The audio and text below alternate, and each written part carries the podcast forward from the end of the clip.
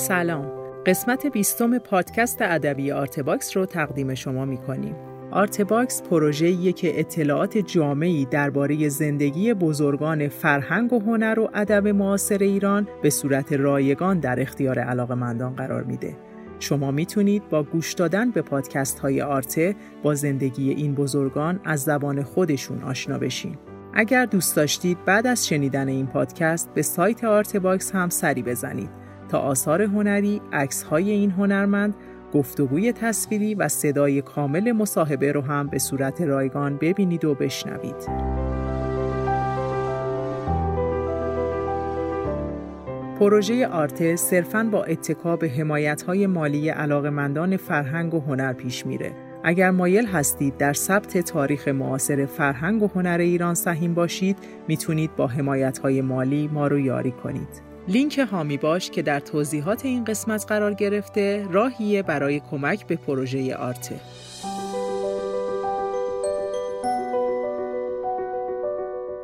قسمت دوم از صحبت‌های جواد مجابی که درباره تحصیلات و دوران کاریش هست رو با هم میشنویم.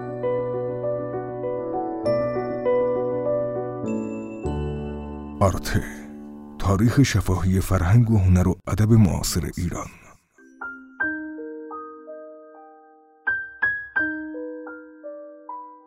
سال سی که من رفتم تهران دانشگاه قبول شدم تو شهر بودم اجاره بودم و در واقع بهم خوش نگذشت. برای اینکه اجاره توی محلات فقیر نشین و اون موقع تهران هنوز اواخر دهه سی بود و هنوز نوعی شهرستان گنده شده بود و پیر بود. ساختمان قدیمی و اینا. بعضی از ساختمان های مدرن دور رضاشاهی بود ولی بیشتر معماری فقیرانه بود. هنوز اون شکوفایی اقتصادی دهه چل به بعد شروع نشده بود که یه شهر دگرگون شد و تبدیل شد به یک کلان شهر و پایتخت زیبا. که من یه شعر دارم میگم که وقتی که من جوان بودم این شهر پیر بود. بعد آخرش میگه که ما پیر می‌شدیم و شهر جوان می‌شد. بعد اون واقعا شهر جوان شده. با اون نگاهی که ما اون شهر دیدیم از دهه سی. دور اجاره نشینی دانشجوی کم درآمد مثلا توی محلات فقیرنشین جنوبی و اینا. چون همه تو از این دوره ها صحبت می‌کنن برای این بهتر من صحبت نکن. رنج هایی که انسان در جوانی دید از این مزخرفات.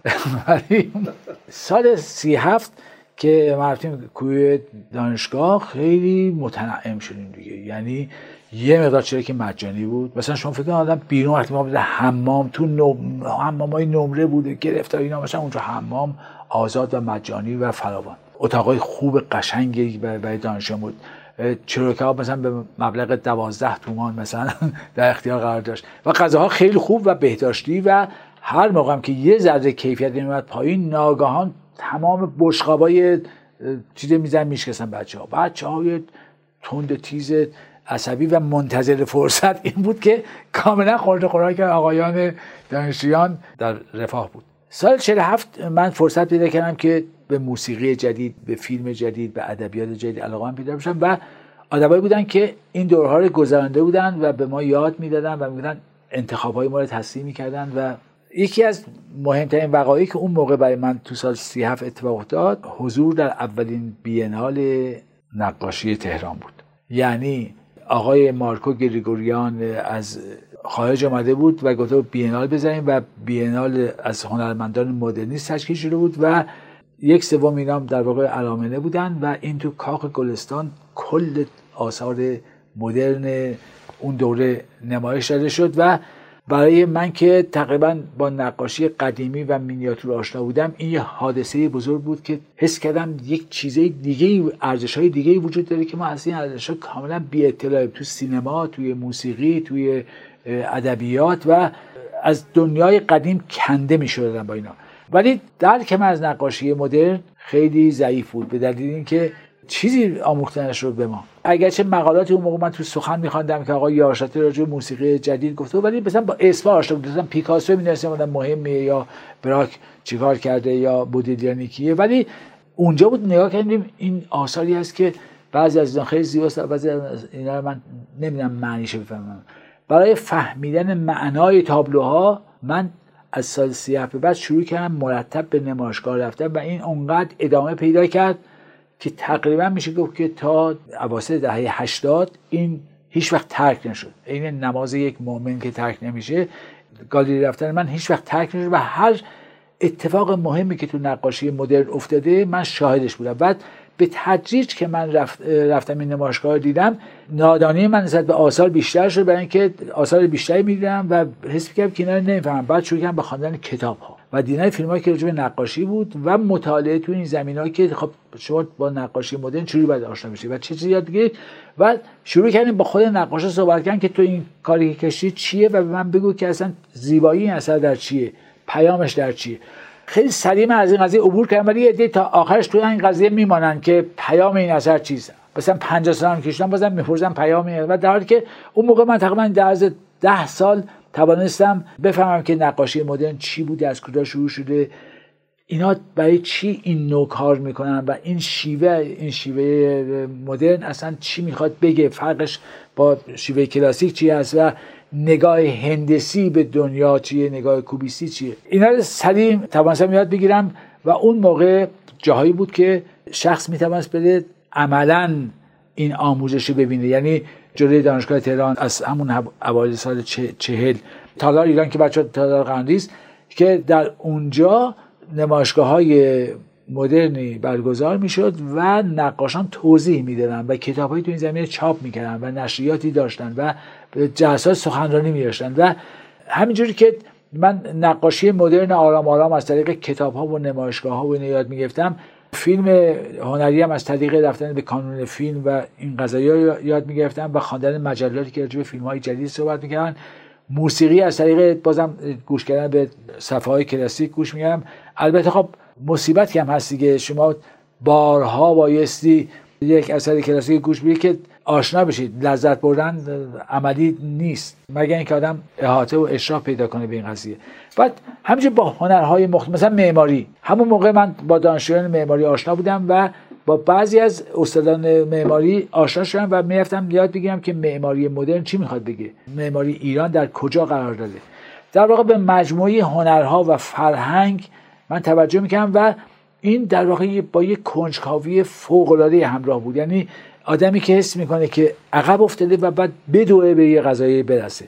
و این شاید جز طبیعت بعضی باشه. هنوز این قضیه در من هست که هنوز دارم یاد می‌گیرم و تا پایان عمر من باید یاد بگیرم و بعد هر چقدر من یاد می‌گیره نادانیاش بیشتر میشه جهلش نسبت به دنیای پیرامون عمیقتر میشه و با فروتنی بیشتری اون کنجکاویش ادامه پیدا می‌کنه.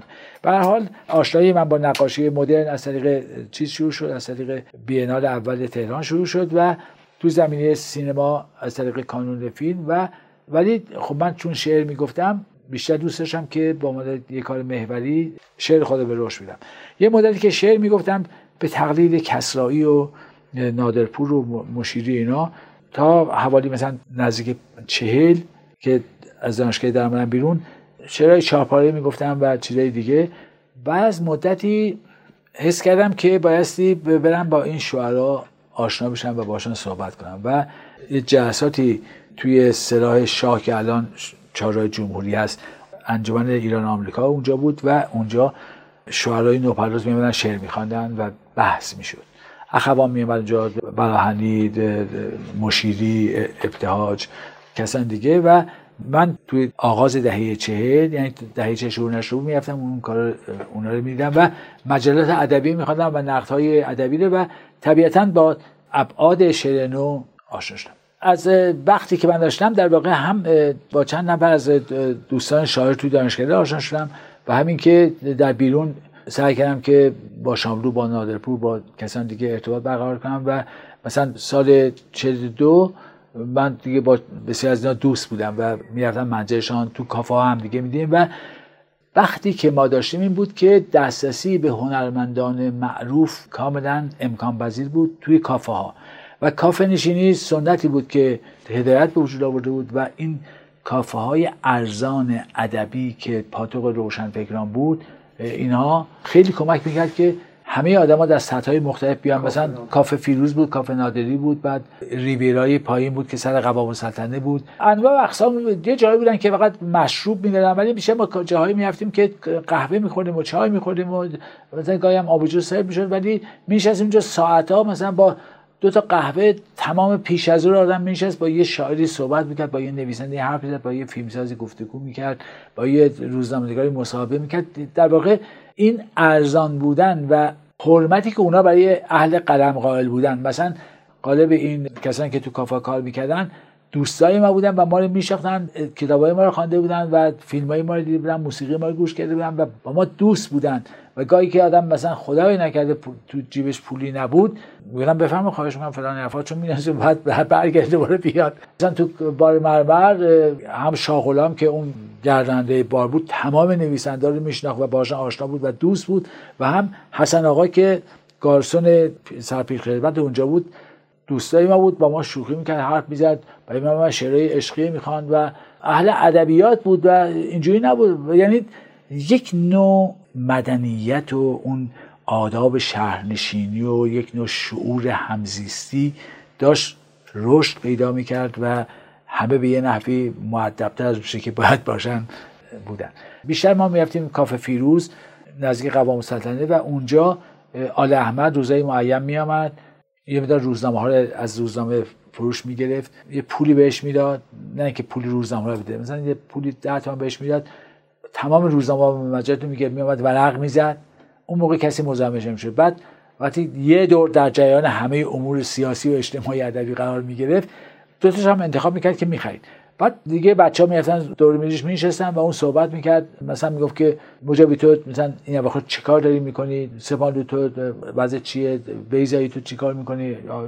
همه ما جوانایی بودیم که به آدمایی مثل آل احمد با عنوان یه مرجع فکری نگاه می‌کنیم و اونم آدمی بود که با تجربه بود و می‌تونست به ما کمک کنه. مثلا من وقتی رفتم روزنامه اطلاعات سال 47 یک سال تمام باعث مستعار می نوشتم برای اینکه دون شن خودم می‌دانستم که مثلا من یک شاعر شناخته شده هستم و یه روشنفکر خودم می‌دونم و برم تو روزنامه ای که مثلا صاحب امتیازش یه سناتوره و تمایلات سلطنتی داره. تا یک سال خجالت می‌کشیم از روشنفکران. اون جامعه روشنفکری یه جور تخته می‌کرد. می‌گفت که شما به چه برسن با آدمایی که به هر حال زندان هم دارن فلان هم دارن همکاری می‌کنید من رفتم یه روزی به آل احمد گفتم که من یک سالی که تو روزنامه اطلاعات کار می‌کنم و باعث مستعار کار می‌کنم و از این قضیه ناراحتم. ولی بالاخره ما جز کیهان و اطلاعات دو تا روزنامه روزنامه معتبری نداریم. خب شاملو و دوستان ما رفتن توی کیهان کار می‌کنن. روزنامه اطلاعات یه کمی از اونها محافظه کارتر و دولتی تره به نظر شما من چیکار باید بکنم؟ گفت که تو کار خوبی می‌کنی که رفتی تو روزنامه.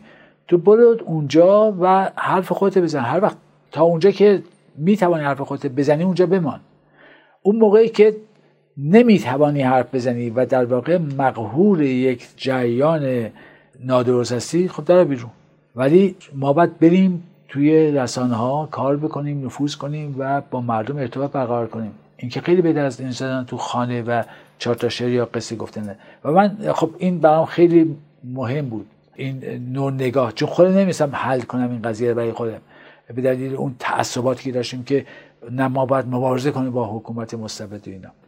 خوشبختانه مثلا من تو روزنامه به بخش هنری زیاد اینا کاری نداشتن تو بخش بخش سیاسی و بخش خبر به شدت تحت کنترل سواک بود ولی هنر در واقع قابل نمی‌دونستن که حالا مثلا هنر هم می‌تواند کار بکنه در حالی که در واقع اساس کار همین قضایه فرهنگی بود که به تدریج یک نوع فضا به وجود ولی امور فرهنگی بطیع و کند و دیرپاس و مثل کار سیاسی سریع عمل نمی‌کنه و نتیجه نمیده ولی کسروی تاثیر می‌ذاره شریعتی تاثیر می‌ذاره. یا تاثیر می‌ذاره کتاب تاثیر می‌ذاره.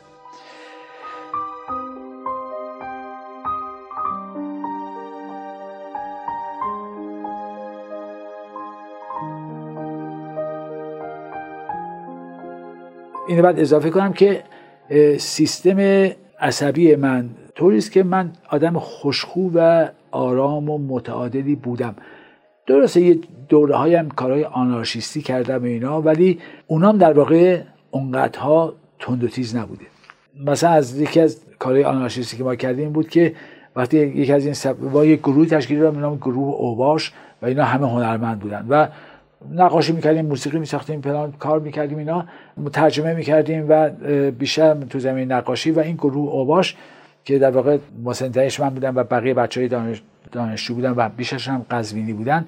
مثلا ما از یه سفری که از قزوین می آمدیم وسط راه پیاده شدیم توی یکی از این شریف آباد که یه جایی نزدیک قزوین یه جمجمه خر پیدا کردیم و این جمجمه خر زدیم به چوب و یک گاری خبر کردیم و این سوار گاری شدیم دست جمعی و این اونم مثل یک پرچمی در دست گرفتیم و آوانی وارد شهر قزوین شدیم با لباسای عجیب غریب و هیئت های آرتیستیک اون دوره که مرسوم بود و رفتیم تا دم فرمانداری و بعد از گاری پیاده شدیم. این جمجمه خری گاشتیم روی در ورودی فرمانداری و بعد رفتیم خانه هامان مثل از این کاری که به حال نوعی تقیان توش هست و از این کارها فراوان بوده. بعد هم این قضیه تکرار شد. چی نبوده که فقط در اون دوره بوده باشه. اما اون سیستم عصبی که آدم عصبی و ملتهب نشان نمیده بلکه یه نوع اعتدال و تعادل در آدم در اون بوده و اون به عنوان مهار کننده این تقیان های گاهگاهی در من خیلی موثر بوده. البته اون تعالیم عرفانی اون نظرات فلسفی که چیز بود اینا خیلی کمک کرد که مجموع اینا یه ذهنیتی ساخت که آدمیزاد تو این دنیا خود انسان محور همه چیزه و معنای همه چیزه و بقیه امور اهمیت و شعن انسانی به هیچ قیمتی نمی شود از دست داد. آدم به ازای شناخت شعن خودش هست که اهمیت داره. مثلا داستان عرفانی که به حلاج گفتن که گویان حلاج شبی هزار رکعت نماز کردی. یکی گفت تو که گویی من خدایم نماز کرا می‌کنی؟ گفت ما دانیم قدر ما. آدم بعد اگر قدر خودش بشناسه شعن انسانیش بشناسه شعن هنریش بشناسه یا شعن هر شغلی بشناسه خطا نمی‌کنه. برای اینکه اون شعن مانع میشه که آدم خودش تقلیل بده به یک امر فاحش و کثیف و مبتذل. ولی اون شأن اگر تو تربیت آدم نره و آدم بهش اعتقاد نداشته باشه به عنوان یک پرنسیپ حیثیت نداشته باشه خیلی سریع بی حیثیت میشه.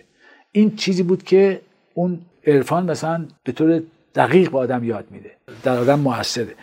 مثلا ابوالحسن خرقانی و بایزید اینا حکایت مثلا در نوجوانی من خواندم که اونا توی ذهن من به طرز وحشتناکی مانده و جز اصول اعتقادی من شده که اینها خودشون برتر از همه چیز می‌دانستن و در این حال خاک پای مردم می‌دانستن. یعنی در این حال که خودشون برتر از همه مردم می‌دانستن در این حال اینا متواضع ترین و فروترین آدما بودن نسبت به مردم عادی.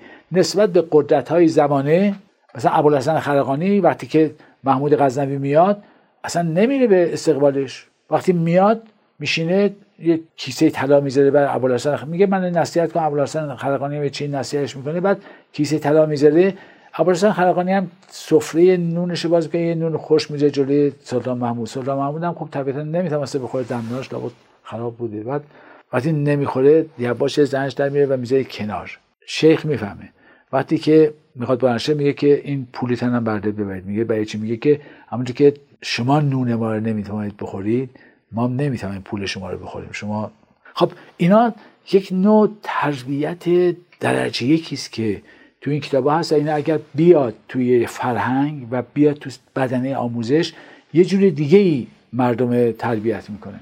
که گزنوفون و هرودوت و اینا مثلا در دوره کوروش اینا اشاره می‌کنن که ایرانی ها دارای چنین خصائلی هستن. بدونی که مثلا اون موقع عرفان مطرح باشه اینها انسانهایی وابسته به زندگی طبیعی پر از رشادت دفاع از مملکت علاقمند به فرهنگ و مسائل از این قبیل بودن و بعد از کوروش این انحطاط شروع میشه. حالا در دوره دبیرستان که گفتم با ادبیات قدیم سپایی شد و با شعر قدیم من اونجا برای نخستین بار شعر شامرور کتاب هوای تازه دست مسید و خواندم اما نتوانستم هوای تازه رو بفهمم.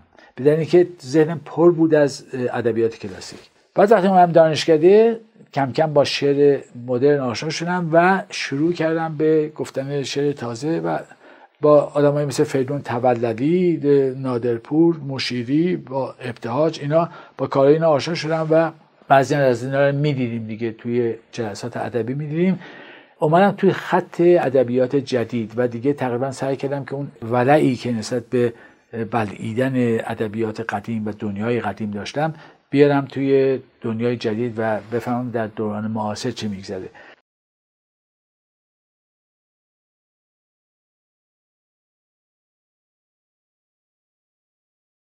تو سال دوم دانشگاهی بود من یه شعری گفتم و اینه فرستادم برای مجله فردوسی چون می‌دونستم شاملو اونجا مدیر اون صفحه است. و چاپ شد البته با عنوان خودم نفسم با عنوان نوشتم دانشجو بعد جوش هم براشم زدن نوشتم دانش. با یه اسم مستعار فرستادم برای اینکه فکرم چاپ نمیشه و انگار اگر چاپ نمی‌شد یه توهینی به ما بود. خود ولی چاپ شد. چاپ شد. خیلی خوشحال شدم که شعری که من گفتم یه آدم درجه‌ای که مثل شاملی که موقع معروفی بود تو سال 37 اینا پذیرفته.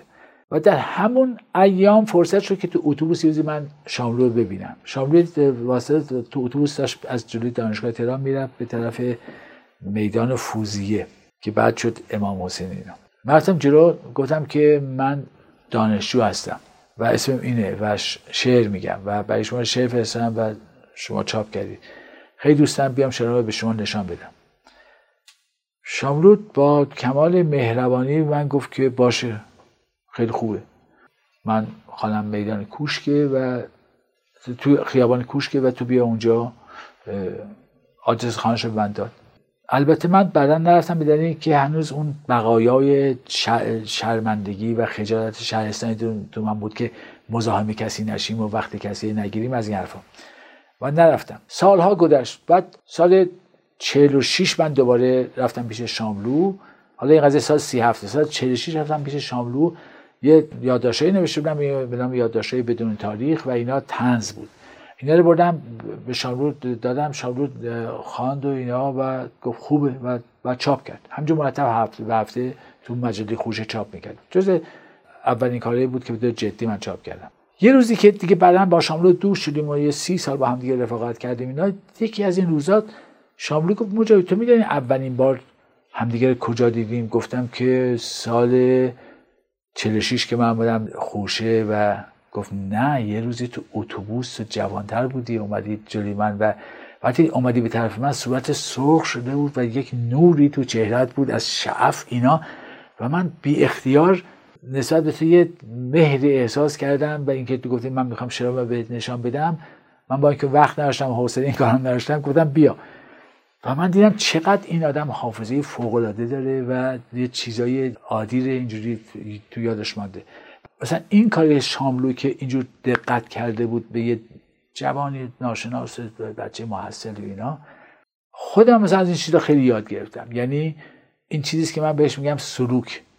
سلوک یا رفتار بزرگان فقط این نیست که حرفای قشنگ بزنن یا کتابای خیلی خوب بنویسن. رفتار انسانی مهربان پر از شفقت است که به اون شعرها معنای دیگه میده و ابعاد تازه میداره و من خیلی از چیزا رو از شاملو یاد کردم اینکه دوستش داشتم و اون آدمی بود که بدون که تاکید داشته باشه روی این قضایی یا بخواد مثلا تظاهر کنه به طور طبیعی آدم جالبی بود آدم گنده ای بود. مثلا یکی از چیزایی که تو شاملو مثلا من یاد گرفتم اینه که هیچ وقت خودش با دیگری مقایسه نمی‌کنه چون به محض که با دیگری خودت مقایسه نکنی از حسادت و رقابت و بد بدگویی و این قضايا نجات پیدا می‌کنه. میگه آقا اونم برای خودشه منم برای خود من یه آدم دیگه هستم. شاملو هیچ وقت نمی‌گفت اون آدم خوبه یا بده. ممکن بود یه وقت بحث میشه داوری های داشته باشه ولی عملا خودش رقیب کسی نمی‌دانست هماورد کسی یا دشمن کسی نمی‌دانست یا دوست کسی. در دوستی هم همجور می‌گفت که هر کسی بایستی استقلال خودش داشته باشه تشخص خودش بروز بده. خب مثلا این چیزا بود که در دراز مدت بیشتر از دانشکده کمک می‌کرد که ماها راه رسم زندگی کردن در یه فضای فرهنگی رو یاد بگیریم.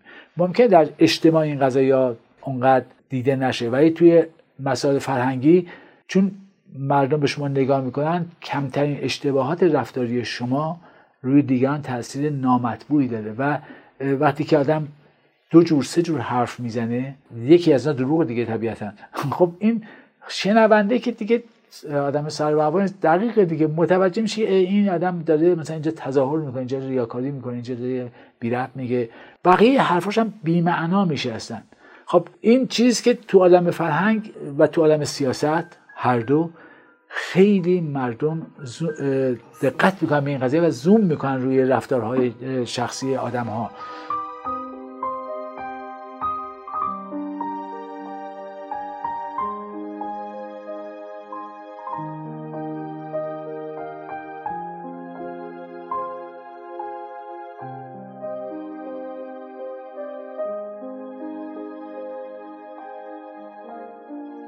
من 23 ساله در واقع فارغ التحصیل شدم از دانشکده و رفتم دادگستری. حالا البته در همون آغاز می‌خواستن یه رشوه از ما بگیرن مثلا ما رو استخدام کنن.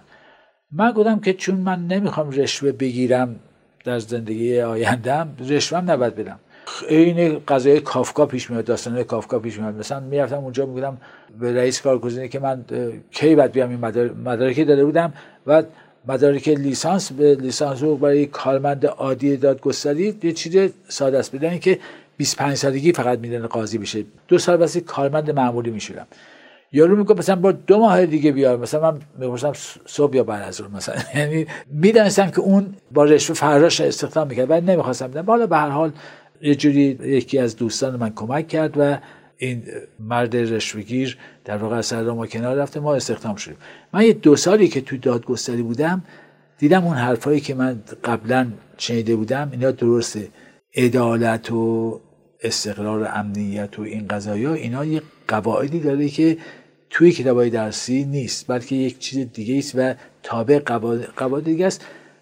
دیگه فکر نکردم که قاضی بشم. فکر کردم که همینجور کارمند فعلا بمانم و ادبیات دنبال کنم. مثلا از خیر قاضی شدن باشم در که قاضی شدن اون خیلی اهمیت داشت به دلیل اینکه عنوان اجتماعی محترمی بود درآمد خوبی داشت و در این حال آدم اگر می‌خواست قدرت طلب باشه و کمی هم با مسائل زیرمیزی آشنا باشه خب شخص بسیار مرفهی می‌شد و ما این قضیه دوماش نرفتیم. یه سال بعدش من گفتم که حالا که حقوق اسمش حقوقه و عملا حقوق مردم درش مراعات نمیشه برم اقتصاد بخوانم و به اقتصاد مملکت کمک کنم. با لیسانس حقوق رفتم دکتر اقتصاد قبول شدم. سال اولم سری درس رو خواندم. بعد از اونم دلزده شدم. دیدم که مثلا اقتصاد مارکسیستی که اون موقع یک سوم مردم جهان با اقتصاد مارکسیستی اداره میشن مثل چین و شوروی و اینا اصلا تو دانشگاه تدریس نمی‌شد. برای اینکه استادان محترم میترسن که رتبه دانشگاهشان به تاخیر بیفته و اصلا وارد ماجرا نمی‌شدن. از اینم تقریبا اندکی دلزده شدم بعد دیگه خیلی دیر دوره دکتری به پایان بردم. حس کردم که کار من همون چیز که در دوره دبیرستان شروع کرده بودم خواندن و نوشتن و این برام جدی تره فکرم برم یه جایی که به این خواندن و نوشتن کمک برسم و تبدیل به شغل بشه. در که توی چیز بودم توی اداره بودم اداره ما یه جایی بود تقریبا نوعی دارالمجانی بود. یک اداره خاصی بود که من داستانش نوشتم توی این کتاب تاریخ شفایی که تمام آدم ها روی رشوه بگیر و دوز قضات دزد و قضات که به نوامیس مردم یه کمی تعرض کرده بودن و تمام آدمایی که سو اخلاق داشته همه ریخته توی اداره.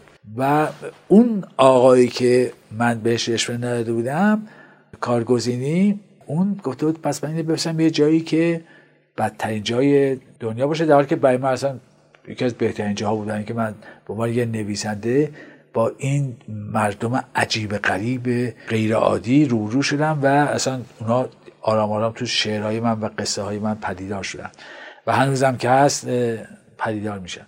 یه روزی اردشیر محسس که با من دوست بود و من به کارش علاقه من بودم اومد گفت که تو این همه چیزی نوشتی؟ نه چه چاپ نمی‌گفتم. کجا چاپ کنم؟ گفت تو روزنامه باید اینا چاپ کنی. گفتم نه اینا برای دل خودم ترجمه کردم نوشتم. اینا گفت خب اینا بیار کیهان. بعد کیهان نشد و مدتی تو کیهان چند ماهی تو کیهان بودم. برفتم روزنامه اطلاعات. اونجا دیگه آرام آرام روزنامه نویس شدم. یعنی یکی از دبیرای من که قزوینی بود آقای حسن حاس جوادی برادر علی اصغر جوادی اونجا جزء مسئولان اونجا بود. اون خب من میشناخت و به سردبیر معرفی کرد و من رفتم تو بخش ادبیات و هنر روزنامه و روزنامه اطلاعات اون موقع از لحاظ فرهنگی و ادبی یه چیز خونسایی بود. یعنی اصلا تشخیص نمیدن اینا مسائل هنری چی هست. آواز خواندن گوگوش و رفتن ویگن به فلانجا و اینا, اینا مطرح میشه تو روزنامه. معمولا گفتم مثلا هنر اینا نیستن هنر ادبیات اینا نیست. هنر ادبیات یه امر جدی است. نیمایی وجود داره نمی‌دونم کسان دیگه وجود دارن. اینا رو بعد ما مطرح کنیم و روزنامه محافظه کار اطلاعات اول یه مقاومت کرد ولی بعض مورد دید این حرفا معقوله و تو کیهان هم اون موقع این چیزا رس بود. اینا هم قبول کردن و اونجا صفحه هنری درست کردیم و بعد یک سال من شدم مسئول امور اونجا و بعدم دیگه جشن هنر شروع شد و حضور من در جشن هنر نوشتن مقالات انتقالی روی جشن هنر و چیزها خب خیلی کمک کرد که به صورت من تبدیل به روزنامه‌نگار خوب بشم و این روزنامه‌نگاری از سال 47 تا 58 ادامه داشت و با انقلاب شکوهمند دیگه ما خانه‌نشین شدیم و نشستیم در منزل و به کارهای ادبی پرداختیم.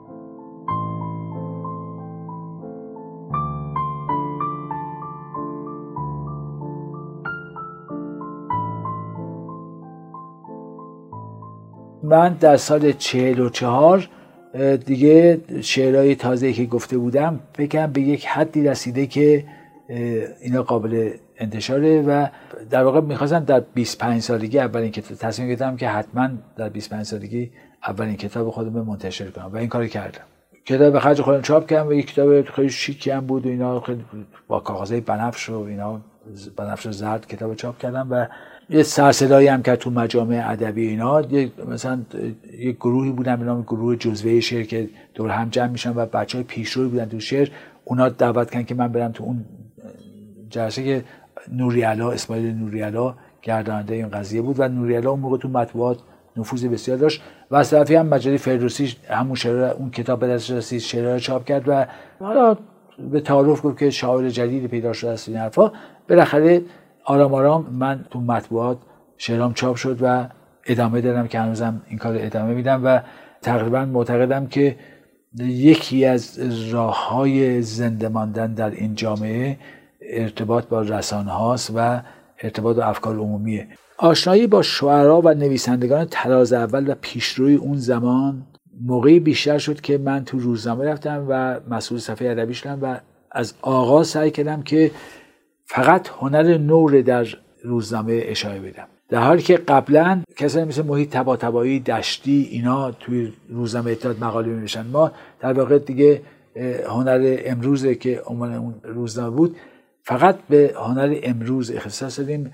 از های شناخته شده و تثبیت شده گرفته تا بچه های جوانی که می‌خوان شروع کنن ما حمایت می‌کردیم. و به طور متمرکز از اینها دفاع می‌کردیم که گاهی مثلا ویژهنامه میداریم راجع به های مختلف.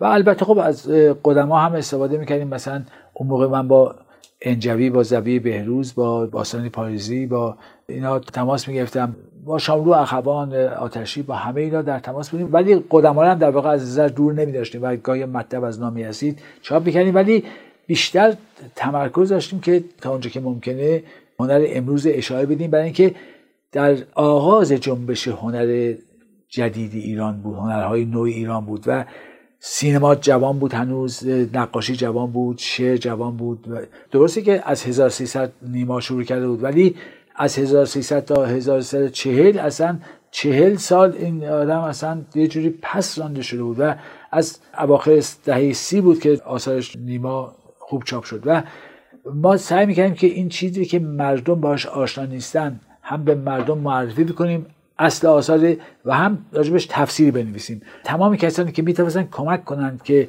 این هنر نو تفسیر بشه و تعبیر بشه برای افکار عمومی این ما دنبال می‌کردیم و این یک رفتار عمومی بود رفتار شخصی نبود. یعنی مثلا من توی روزنامه اتحاد این کار می‌کردم سیروس آباز و شریعت توی کیهان این کار می‌کرد شاملو تو خوشه این کار می‌کرد اسماعیل نوریالا توی مجله فردوسی این کار می‌کرد. بلاهنی و سپانلو همجا بودم تو مجله آتشی توی تماشا این کار می‌کرد. یک جمعی بودیم که همه ما انگار مثل یک حزب باشه روشن فکر اون موقع تلقی ما این بود که ما یک گروه هستیم که آسیب پذیریم. هر آن ممکنه ارتجا و عقب ماندگی ما رو واپس برانه و نابود کنه.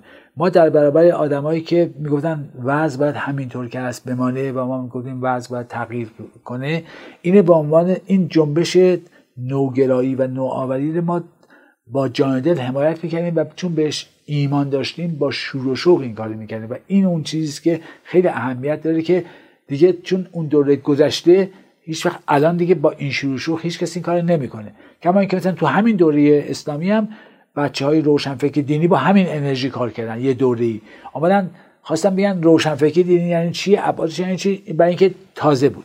شانسی که ما آوردیم در دهه چهل و پنجاه در واقع ما دست به قلم شدیم که اون موقع این جنبش جوان بود و نیاز به همکار داشت و ما به عنوان همکاران و آدم های فعال این حرفه تو زمینه سینما تو زمینه موسیقی تو زمینه ادبیات روزنامه نگاری تو زمینه نوشتن کتاب فعال بودیم و مثلا اون موقع من سه چهار جا کار می‌کردم. یعنی در این حال که تو روزنامه اطلاعات بودم در این حال گاهی می‌رفتم تلویزیون تو برنامه های خانم درودی شرکت می‌کردم که من و دکتر میفندسکی با همدیگه راجع به هنرهای تجسمی صحبت می‌کردیم. در همون موقع مثلا با مجله فردوسی همکاری می‌کردیم شعر می‌دادیم مقاله می‌دادیم بحث می‌کردیم. تو شبهای شعر شرکت می‌کردیم. فیلمایی که اکرام می‌شد راجبش حساسیت به خرج میدیم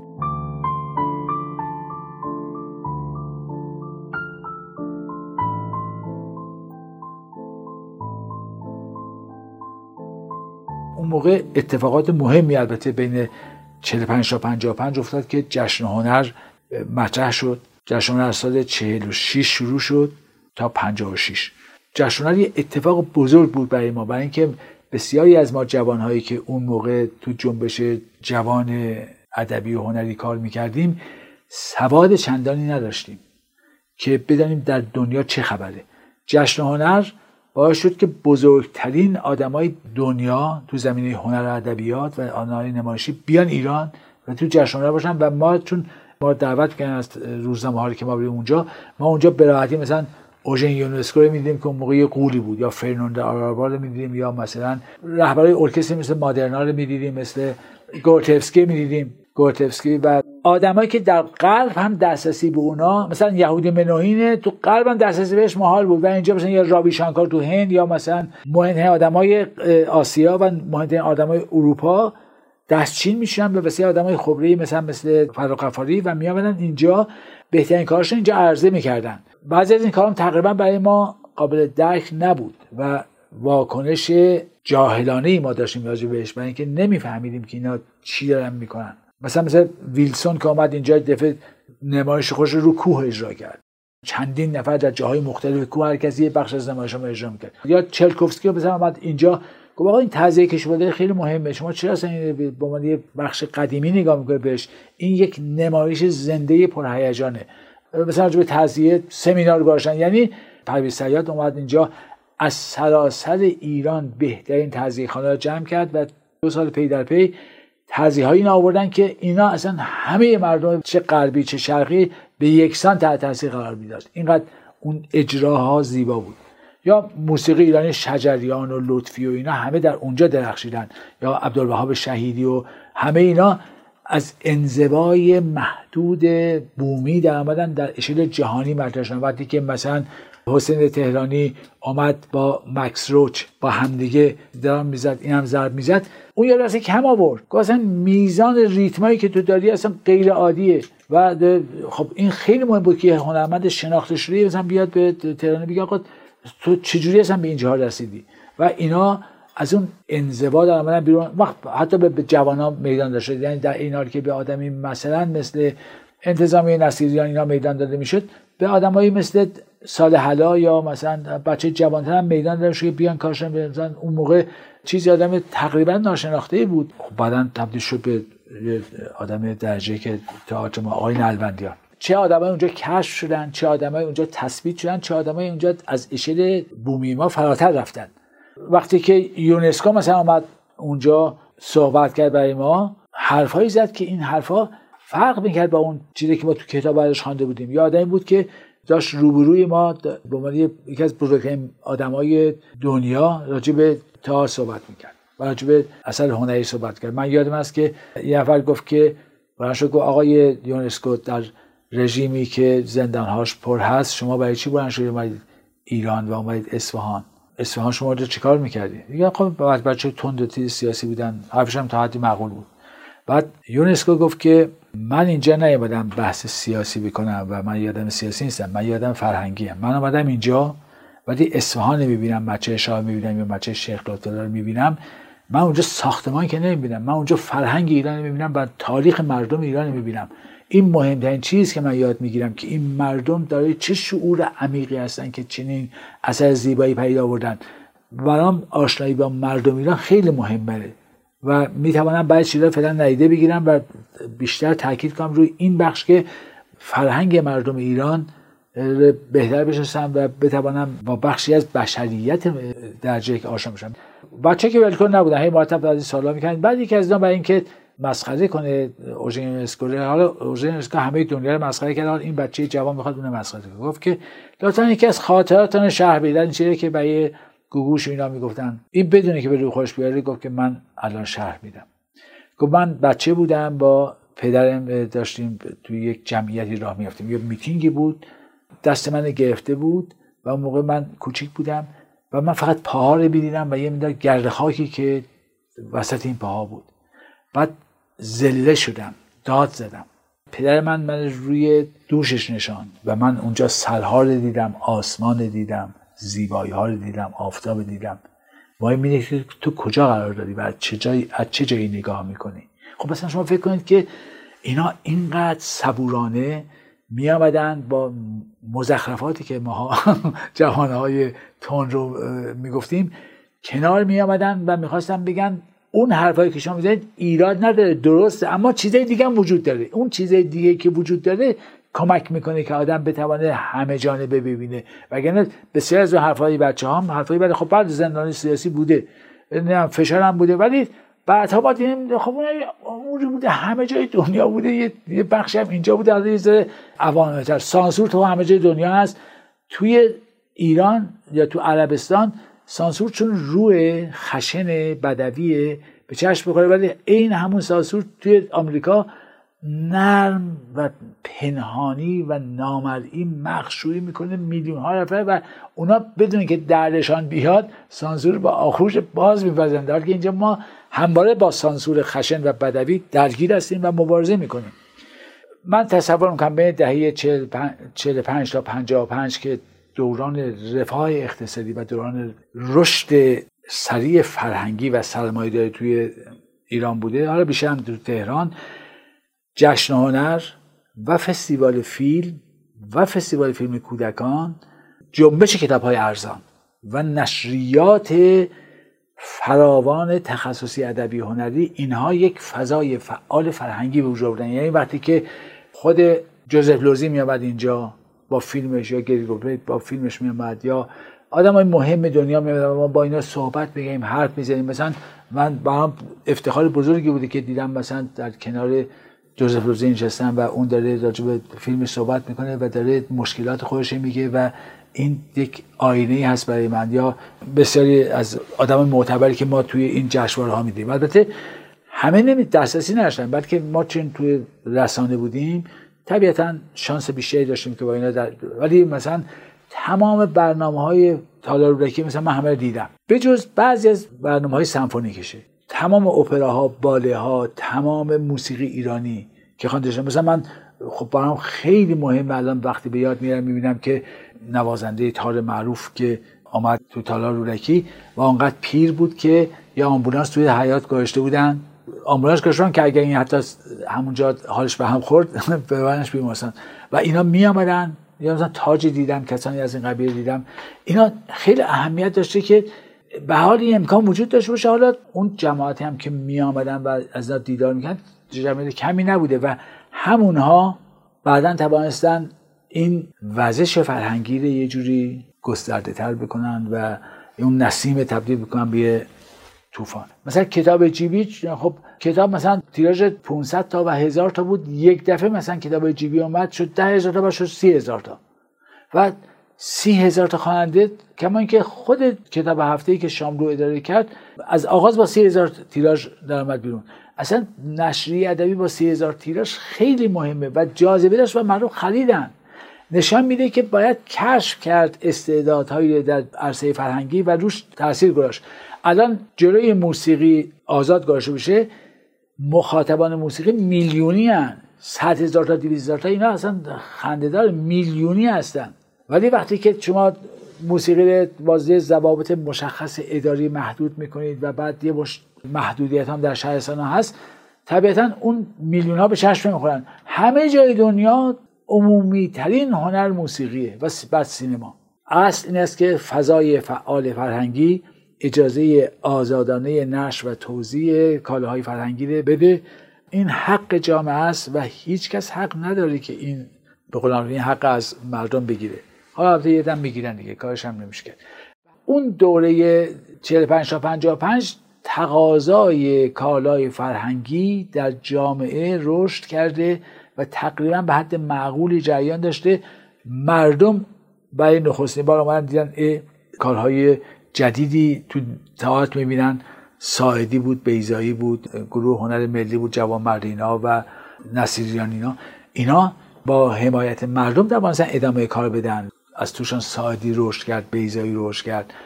الانم آدم هایی در حد ساعدی و بیزایی توی جامعه ما هستند ولی چون امکان رشد ندارن با اولین برخوردها با موانع به عنوان جوان ممکنه فرو بریزن و شکننده باشن و فضای فعال فرهنگی است که می‌توانه اجازه بده که رشد بکنن.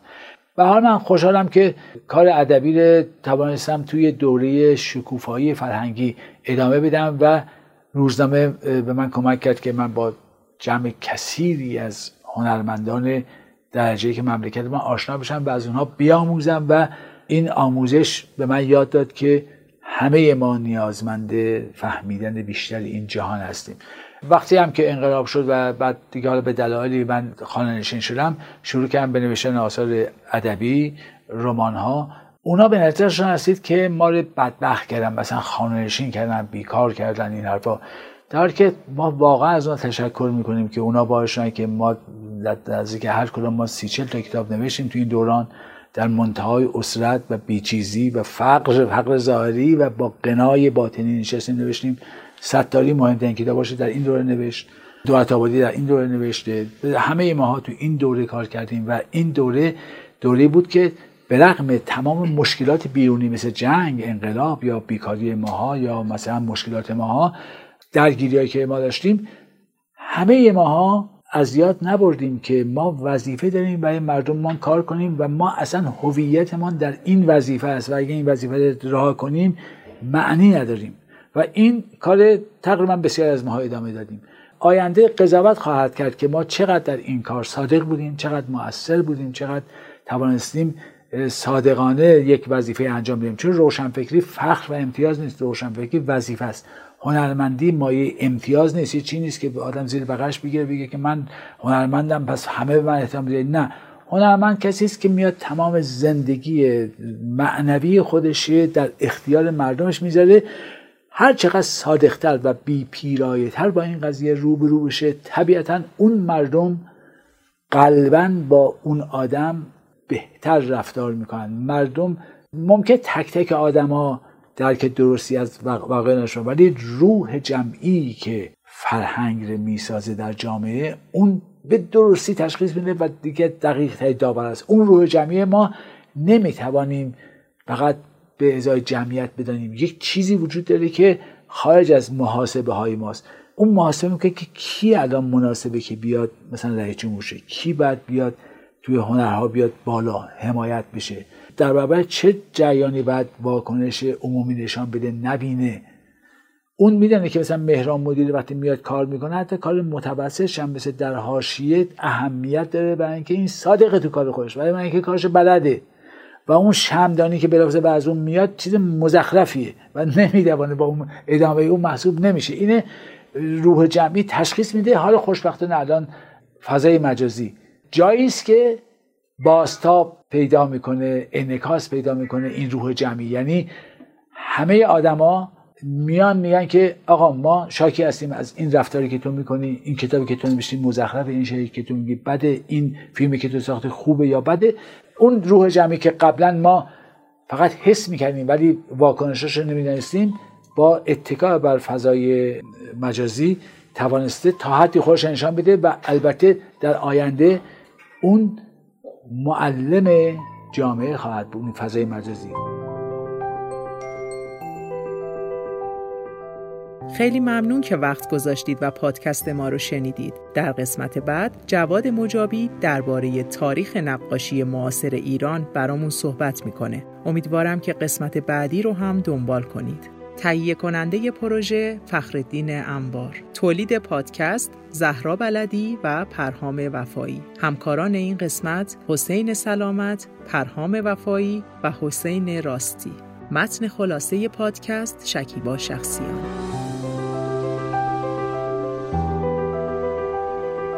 من مریم بلدی هستم و می‌خوام بخش جدیدمون آرتکست رو هم بهتون معرفی کنم. ما در آرتکست داستانهایی از سرگذشت بزرگان فرهنگ و هنر و ادب معاصر ایران رو براتون میگیم که دیگه در بینمون نیستند. امیدوارم آرتکست رو هم دوست داشته باشید.